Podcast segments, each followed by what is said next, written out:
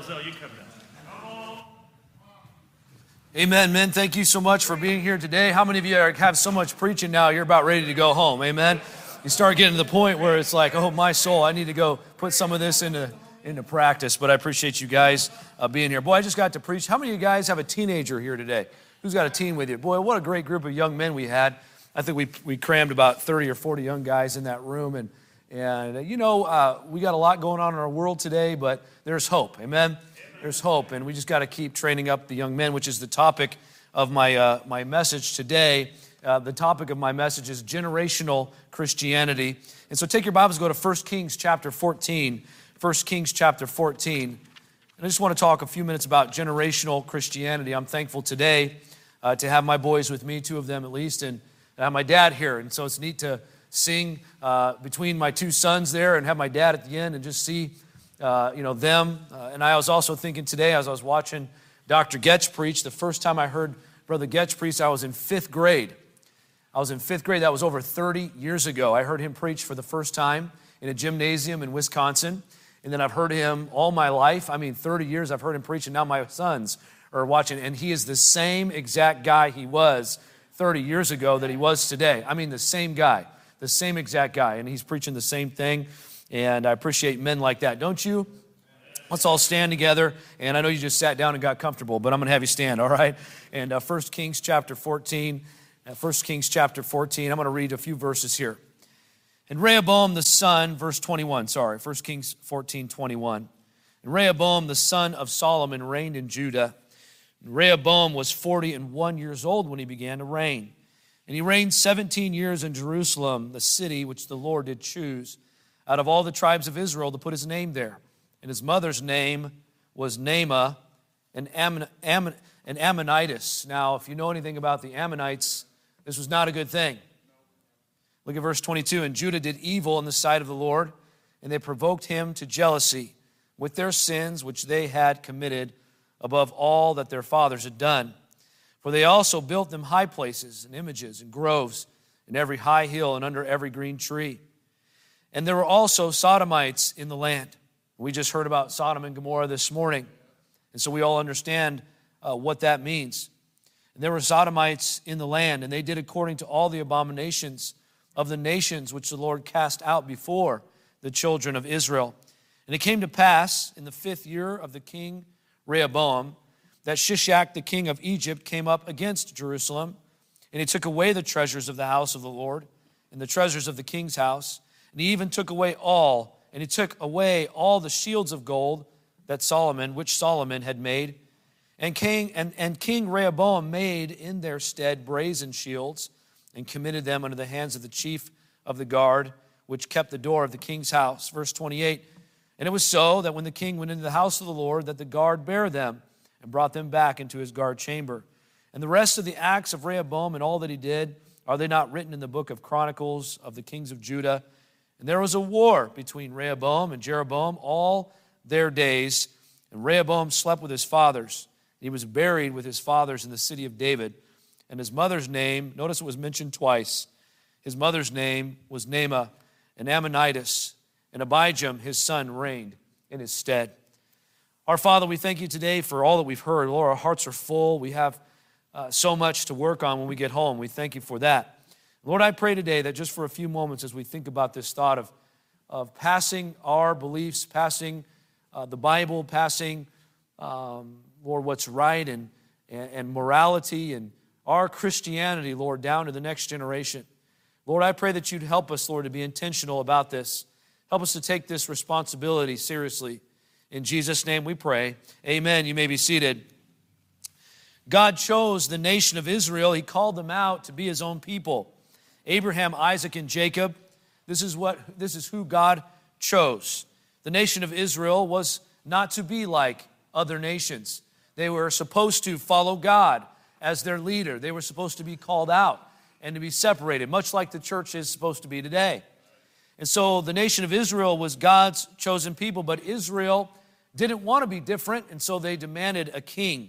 And most of you know the story. In First Samuel chapter number eight, they find King Saul, and he becomes the king of Israel. And Saul was not God's plan. Saul was man's plan. Saul was Israel's plan, not God's plan. And so we see the effects of that when Saul disobeys, and, and all that happens there. And then David comes along the scene. And, of course, you know the story where David is anointed, and, and Saul has a hard time with that. But David uh, becomes the king over Israel. He's a man after God's own heart. He's a mighty man uh, uh, of war. He kills Goliath. He, he vanquishes the Lord's enemies. And during his reign, Israel is united. It becomes a strong kingdom, and they're following after God. And then we see after David, and of course his sin with Bathsheba, we'll see some consequences of that. And the next uh, in line here we see is Solomon, who, who assumes the throne in Second Kings chapter number twelve. And Israel then experiences, for David's sake, uh, Israel experiences plenty and experiences peace. And Solomon's uh, kingdom is unlike any other in the history of the world. If you do any research on the first temple, it, it costs so much money. Uh, if you were to try to actually replicate the actual temple, there's not enough stonemasons in the world. There's not enough skilled labor in the world to build the temple today uh, as it was. And the cost of that was unimaginable. And we know all about Solomon and how uh, he was blessed. And, and Brother Goetsch, Doctor Goetsch said this morning very clearly that Solomon, at the end of his life, he had Every, he had been able to do anything that he wanted. He had everything at his disposal. What doesn't make sense to me, and, and, and it does in terms of I know the Scriptures, but for those in that time and for those who may not know the Scriptures, it wouldn't make sense how that with all of Solomon's blessing, with all of Solomon's wisdom, with his heritage, David being his father, what doesn't seem to make sense is how his family could turn out so badly. And, of course, we know, we know about his sin with Bathsheba and the curse. We understand all of that. We also see, though, that something went terribly wrong in the life of Solomon. By the end of Solomon's life, his sons are a mess. There's a mutiny that takes place in Israel over Rehoboam's bad decision-making almost immediately after he comes into power. Jeroboam, his half-brother, decides to take action against him. And so these two half-brothers, around nine hundred thirty B C, they begin to fight. They begin to war, and it splits Israel into two kingdoms, Israel and Judah. So here you have Solomon. You have uh, years and years of peace and plenty. And, and I think about America. I think about how we've been so blessed over the last one hundred years or so. We have plenty and, and freedoms, and we have all these blessings. And, and it seems like so quickly it's eroding. So quickly. And here we have, in the same scenario, we have Solomon's kingdom. It, it falls apart so quickly. Israel and Judah split into two different, uh, the tribes, they split and they're warring. There's politically, this was bad for, for both countries. National security, as far as that goes, it was bad. It was bad economically for them, but there was a much worse side effect that was taking place. The nation of Israel plummets into a state of sin and debauchery like they have never seen. In fact, from the time that Rehoboam takes over until the point where it's almost complete worshiping other gods, idols are set up, sin and debauchery takes only seventeen years. seventeen years. What this passage of Scripture is clearly illustrating for us is the power of one generation. One generation. In just one generation, a family, a church, and a nation can be completely turned away from God. Our teenagers, yours and mine, are sitting in conferences like this, and I'm thankful for that. They're going to youth conference, they're sitting in children's, uh, in teen class or, or whatever, but in just one generation, we're just one generation from turning their backs on everything that they've been raised, everything they've been taught. One generation. We have seen in the past several years in America a decline that we never thought. I'm sure that some of you men that are in your sixties and seventies or older, you never thought America would be where it is today. It just, all it's taken is about one generation for things to go from hushed tones to not, not speaking in public to now being celebrated. And everywhere you look and everywhere you see, it's like, it's like our nation has lost its mind. It took one generation. The other day, I was with my family. We were on vacation. I about lost my mind. Brother Schmidt said, some of you have a problem with anger. I said, yeah, I'm one of those guys, amen. And uh, we were in the hotel room, and we I came down to the hotel, and my boy, I have four boys. My youngest son is eight, and uh, he was sitting there eating, eating his, you know, his Fruit Loops or whatever in the hotel room, and my wife and I, my boys went down before me, and my, my wife and I came down a little bit later, and we came down, they're all eating breakfast in the area, and on the television was this, you know, this uh, drag queen stuff, and on the T V there, and there's everyone in the restaurant just eating their Cheerios, watching this garbage, and I walked up, and I almost punched the screen, but how many thankful for the Holy Spirit of God, amen? I was like, you know, but I just, I turned it off, you know, and everyone just kind of looked around, my wife's like, please stop, you know, just please stop, you know. Don't make a scene. I'm thinking for a dad, he made lots of scenes when I was a kid. I remember that time we were in Taco Bell, and we were sitting there, Taco Bell's God's country, amen? Until you hit about forty years old, then you can't eat anymore. But anyway, uh, we were at Taco Bell, uh, and we, I was just a teenager. I remember these guys were swearing behind us, this whole group of guys. My dad said, hey, you guys knock it off. I got my family here. I'm like, Dad, please, you know. But I'm thankful for a dad that made a scene, and And, you know, I think that sometimes in our lives there are some scenes we need to make as well. But we're surrounded by this stuff. It's unbelievable. One generation. How did this happen? Boy, you look at Solomon, the most wisdom that anyone's ever had, the most blessing. I mean, he had God's blessing. He had, guys, he had everything he wanted. He had blessing, he had wisdom, he had God's favor, and his kids turned out for the devil. So what happened? What happened? Well, the first step, number one here, the first step I see is that the word of God was disobeyed. That's number one. The word of God was disobeyed. Look at verse twenty-one. Notice what happens. Rehoboam, Rehoboam the, son, uh, the son of Solomon, reigned in Judah. Re- Rehoboam was forty-one years old when he began to reign, and he reigned seventeen years in the city which the Lord did choose out of the tribes of Israel. And notice, the Bible very clearly tells us who his mother was twice. His mother was an Ammonitess. Now, we know that uh, many times we read our Bibles, and, uh, and I don't know about you, but when I was growing up, I was told, and I think it's a good thing, uh, read a proverb of the day. How many read the proverb of the day? Anybody in here? And that's a good thing. A lot of wisdom in Proverbs. I was taught that growing up. Uh, many times I teach that to young people, read a proverb of the day. Now, can you imagine this if your dad wrote the book of Proverbs? I mean, you didn't just read it every day. Your dad wrote Proverbs. This is Rehoboam. Rehoboam's dad wrote Proverbs. The book of wisdom. What happened to Rehoboam? What went wrong? I'll show you what went wrong. Let's go to First Kings chapter eleven. Let's look at what went wrong. First Kings chapter eleven. I know it's a little bit of a Bible study, but I'm going to bring it down practically for us in just a second.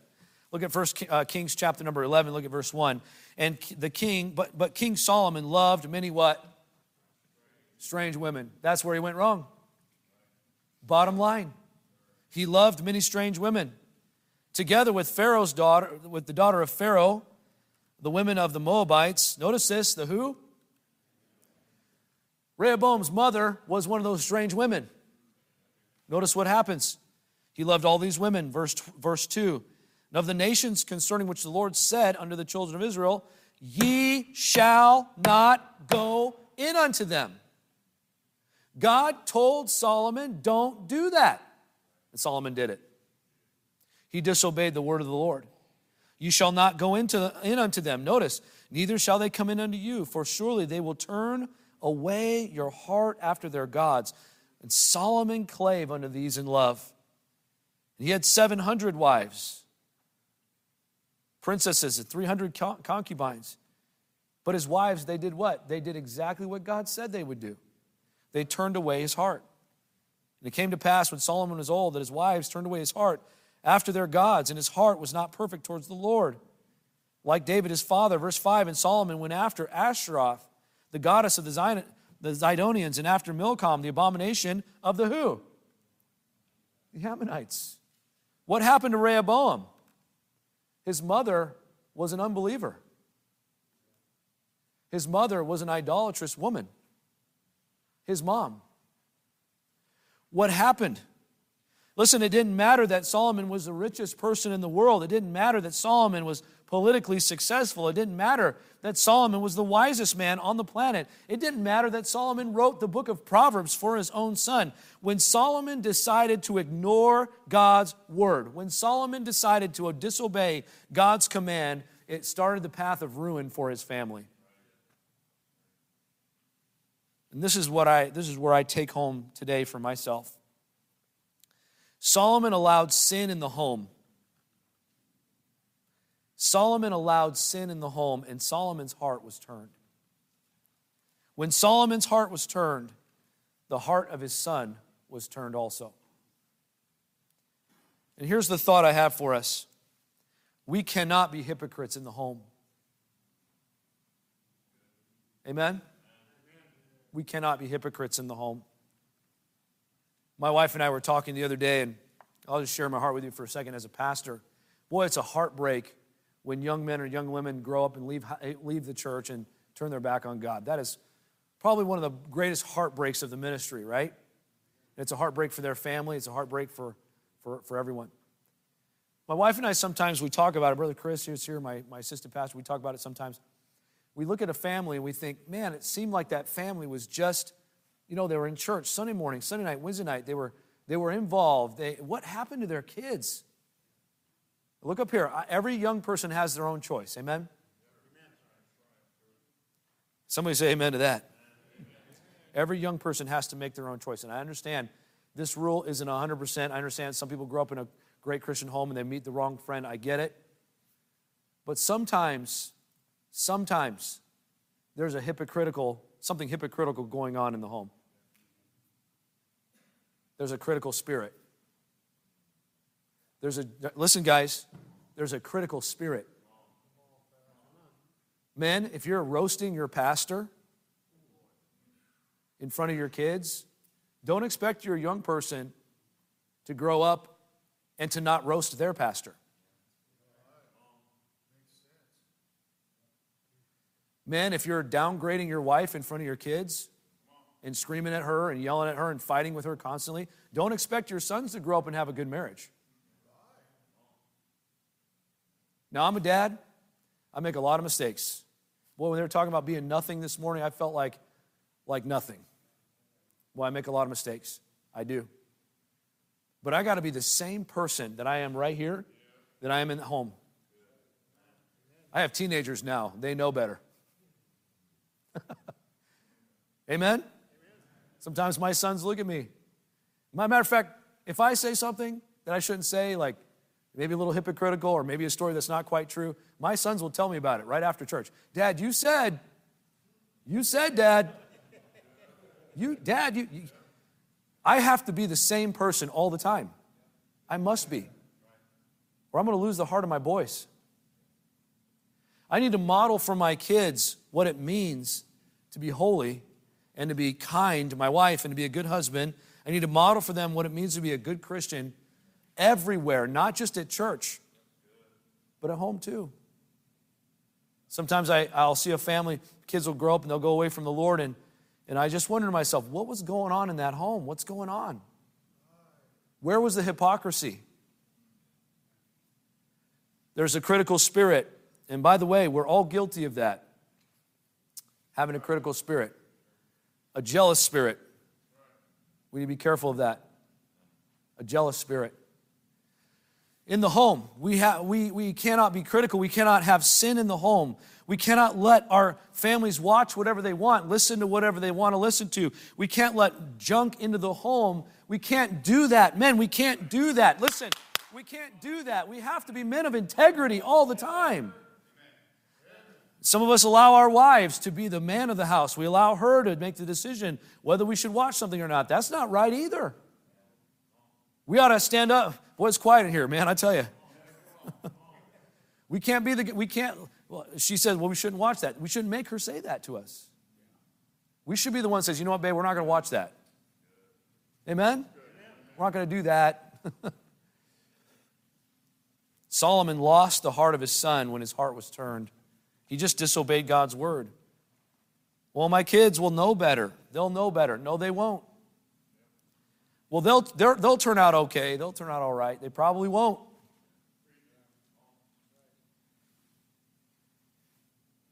Well, they need to grow up sometime. They need to be exposed to this stuff. No, no.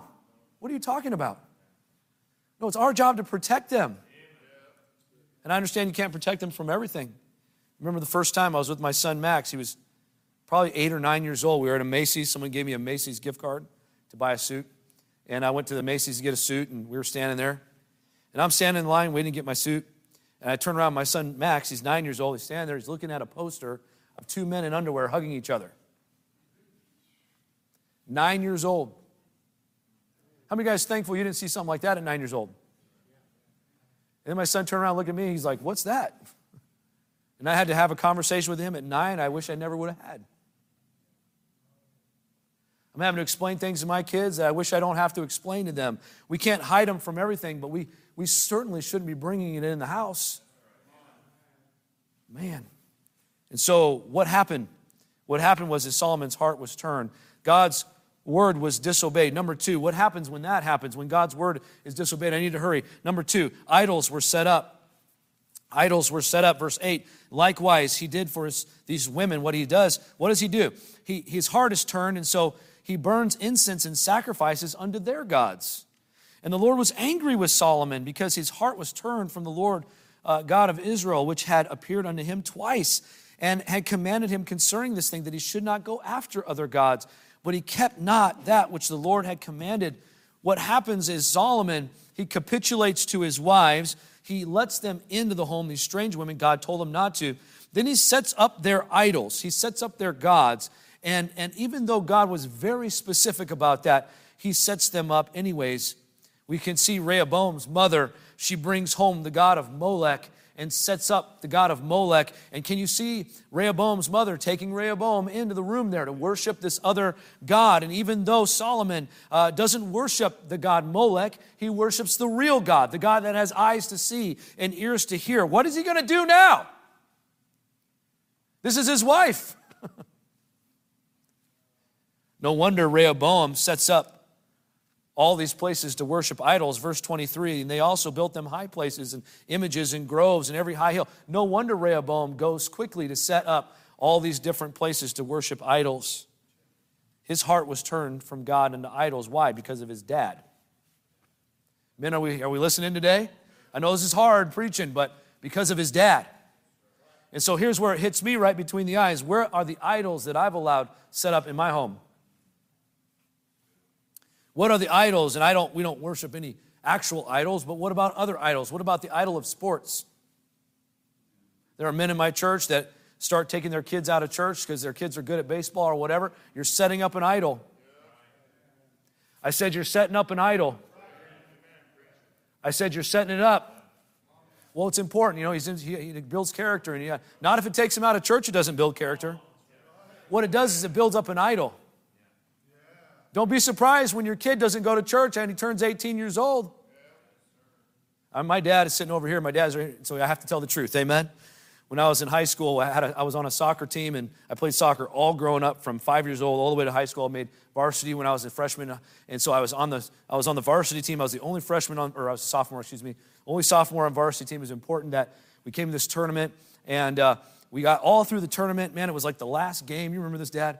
And uh, I was I was on varsity, but I was third string. Amen. So I was third string goalie. Well, the first two goalies, the first the first two strings, a big high school. The first two got injured, and so I was now I was first string. Didn't want to be, but I was. And uh, this game was coming up. It was on a Wednesday night church night.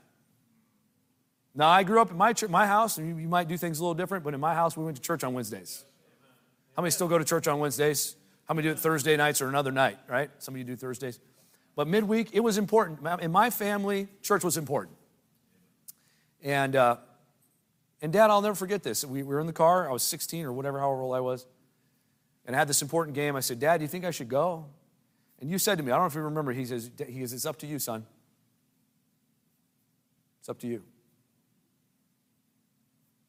And I didn't go. I didn't. And we lost the game. And my team hated me. And they were so upset that I missed that game. Some of you are here, you're mad at me for missing that game. Well, I'm a pastor now. I said, I'm a pastor now. Amen. I've been in the ministry now twenty years. This will be my twentieth year. I don't care about that game. Amen. I care less about none of those guys. I wasn't going to be playing professional soccer, let me tell you. I wasn't going to make it. All I'm saying is this, I, I, that, that game doesn't matter, a hill of beans. So, but that's an idol we set up, isn't it? There was a man in our church years ago, years ago. His kids are all older, older and moved out now and everything, but back their kids were all in the youth group. He had a bunch of kids in the youth group, and I remember when his kids started missing Wednesday nights for sports, and I remember having a conversation with him after church one day, and, and he goes, what do you think about this? I said, I wouldn't do it if it was me. I said, I wouldn't I wouldn't pull my kids out of church. He goes, well, it's only once in a while. It's only this, it's only that. And, and it started becoming more frequent and more frequent and more frequent and more frequent. Now, ten years later, he's not in church, his wife's not in church, and almost none of his kids are in church. Almost, almost none of them.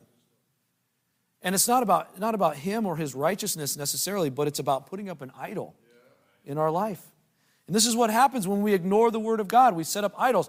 Hey guys, it could be television, it could be a phone, it could be a boyfriend or girlfriend, it could be friends, whatever it is. Well, let's not set up idols in our homes that, that disobey the word of God.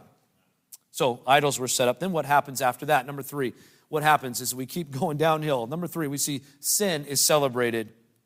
So the word of God is disobeyed, idols are set up, then sin is celebrated. Verse twenty-four, there were also sodomites in the land, and then according to all the abominations. This was in Israel. Are you guys listening to this? This were God, these were God's people. seventeen years it went from Solomon to sodomites. seventeen years. Haven't we seen a lot happen in the last seventeen years in our country? In the last ten years. From, Sodom, from Solomon to sodomites was seventeen years in the land. It's an amazing thing to see what's, what was rampant in Rehoboam's day is rampant in our day. The digression of disobeying God's word in life, in homes, in a country leads to idolatry.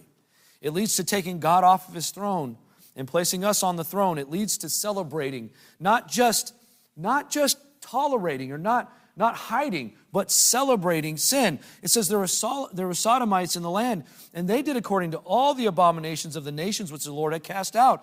And it came to pass in the fifth year, verse twenty-five, that Shishak, the king of Egypt, came up against Jer- Jerusalem, and he ransacks the place. He takes uh, the treasures of the house of the Lord. I mean, so we see uh, the peace of the land is now gone. The security is gone. We see that, uh, that that that sin is rampant. It's being it's being uh, uh, celebrated, and so what was going on in Rehoboam's day sounds a lot like what's going on in America today. There was sodomy in the land, and by the way, whenever there's sodomy in the land, as we heard this morning about Sodom and Gomorrah, that is a sign of judgment. Are you men with me? When there's sodomy in the land, it's a sign of judgment. Our young people are being told to be tolerant. Our young people are being told that this stuff isn't a big deal. And we as men, we need to educate our, our, our, our young men, our teenagers. We need to, we need to get them and, and spend time with them and show them what is right. We need to show them we can't be hypocritical men. We have to be uh, the same all the time. We can't let sin. We can't have a sinful life. We can't have stuff in our life uh, that's that's secret sin. And, and I'm a sinner just like you, but we need to confess that and get right with the Lord and live a clean life. And, and if you've, maybe you're like me, I had some sins I confessed the other day, and, and we got to live that clean life and show our sons how to live. And we can't allow garbage television programs. We can't allow the, the world's music. We can't allow this kind of garbage in our homes. We can't allow this kind of stuff in our life. We can't allow stuff like this in our churches. We can't allow this kind of stuff in our families. We got to stand up and say, no, uh, that's not, I'm going to let that stuff in my life. I'm not going to let that stuff in my home. And we're going to stand up as men and say, no, I'm going to pass on Christianity to the next generation. I'm going to pass it on. And we need men to stand up and be men today and stop apologizing. Listen, stop apologizing for being a Christian. Stop apologizing for believing what you believe. We believe what's right. We believe what the Bible says. We believe what is holy. We believe what God wants. We are the, we are in the right. We need to stand up and say it. In our homes especially. At work especially. We need to, we need to stand up for what's right. Oh, there was a departure from God's word in King Solomon's home. Listen, men, don't let there be a departure from God's word in your home. What the Bible says, let's obey. I'm thankful that I grew up in a home where I had a dad I could follow. And not all of us have that testimony. I understand that. But we can be a man worth following. I'm nothing. I'm nothing. But Paul said, follow me as I follow Christ. Did he not? So let's be the husband that says to our family, follow me as I follow Christ. And let's, let's be that kind of a man today. Let's be that kind of men, those kinds of men. Solomon allowed sin in the home. It turned the heart of Rehoboam. Within seventeen years, idols were set up and sin was celebrated. And we all know the, the history of Israel. As a matter of fact, what we're seeing today is judgment on Israel. And what we're going to see through the, we're not going to see it, praise the Lord, amen. We're going to be gone, but, but, but Israel's, all the tribulation, all that stuff is all the judgment of God. So how many of you today, in your heart, genuinely, you don't need to raise your hand, but in, the, in your heart of hearts, have a genuine desire to see the next generation serve the Lord? The next generation to rise up and to serve God. I was so uh, blessed to be with those young men just a few minutes ago, and you know, they're sitting there, they got boogers in their eyes, and, and they're just sitting there, they're all tired, you know, and but that's the next generation. And you know what, those young guys, they love God. I mean, that's a blessing. That's a blessing. They love God. And you can tell. I asked those guys, I said, uh, how many of you guys are pastors' kids? And, and a large majority of them raised their hands. I said, how many of you guys think you want to be a pastor or a missionary? About half of them raised their hand. I said, how many of you guys think you want to be a, uh, you know, a mechanic or, or whatever? And half of them raised their hands. And I just encourage those young men, whatever you do, whatever, whatever God allows you to do. Uh, where's Brother Lockwood? Where you at? Over here. One of your kids said, I want to be a diesel mechanic. I said, I wish more guys would be diesel mechanics so they could fix our buses, amen? Whatever God allows, I said, whatever God allows you guys to do, would you just serve the Lord with that? And I want to say the same thing to you, men. Whatever God, whatever you do, you could be a carpenter or uh, whatever it is. Use your talents, use your skills to serve the Lord today, amen? Let's pray together. Lord, we love you. We thank you for everything you do. Thank you for these men, many of them much, much wiser and much, uh, much godlier than I am. Lord, it's a privilege to be able to preach to them today. And Lord, I, it, this passage really is a warning for me that in just one generation, so many things can happen. God, we pray for our country today. We pray for Israel. Lord, we pray for our world today. God, I pray for California. Lord, that you bring a revival to the churches here, the churches in Nevada, the churches in Arizona and around us, all, all throughout our country. I pray that you bring a revival among Christians. Lord, that we would serve you. I pray for the next generation. Lord, that you'd raise up young men to become the, the next generation of Christian men and, and ladies. Lord, help me and help these men today. Help us, Lord, to live our lives the same. The same at church, the same at home, the same at work, the same in the car, the same when we're by ourselves. May we be men of integrity. Lord, we thank you for your word and how it helps us every single day. And we love you. Every head bowed and every eye closed. Nobody's looking. I don't know what's supposed to happen next, but I will say this. Maybe you're here today and you've been to this thing the last couple days, and you say, preacher, the truth is, is I'm here, but I don't know for sure heaven's my home. I think the most important thing in life is knowing for sure. I don't think, I know. The most important thing in life is knowing for sure heaven is your home. If you were to get into the van or the car or whatever on your way home, you were to die in a car accident, where would your soul be a thousand years from now?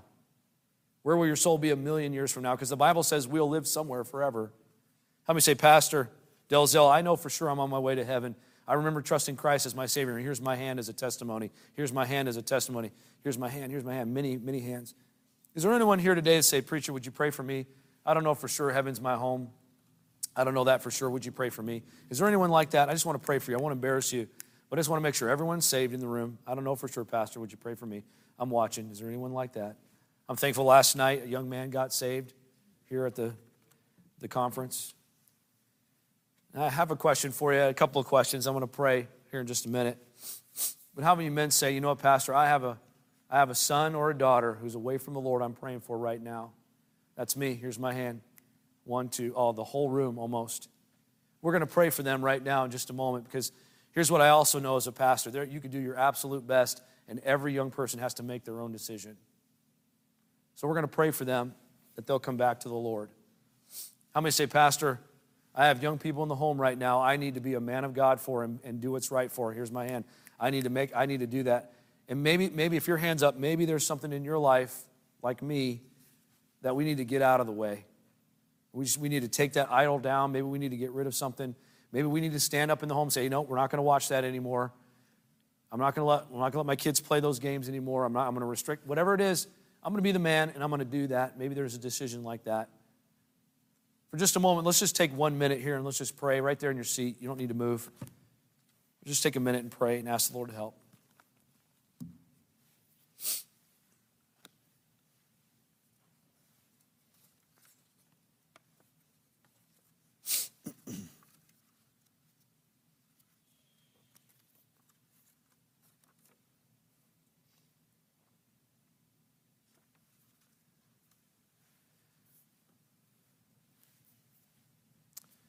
Our gracious Heavenly Father, we come before you today, and we're so thankful for your word.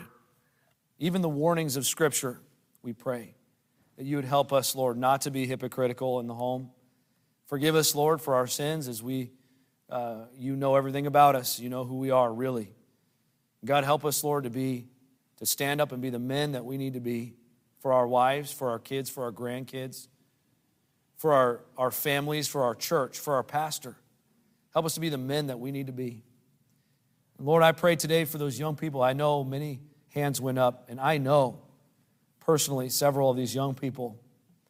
God, we pray today that you would bring them back to yourself.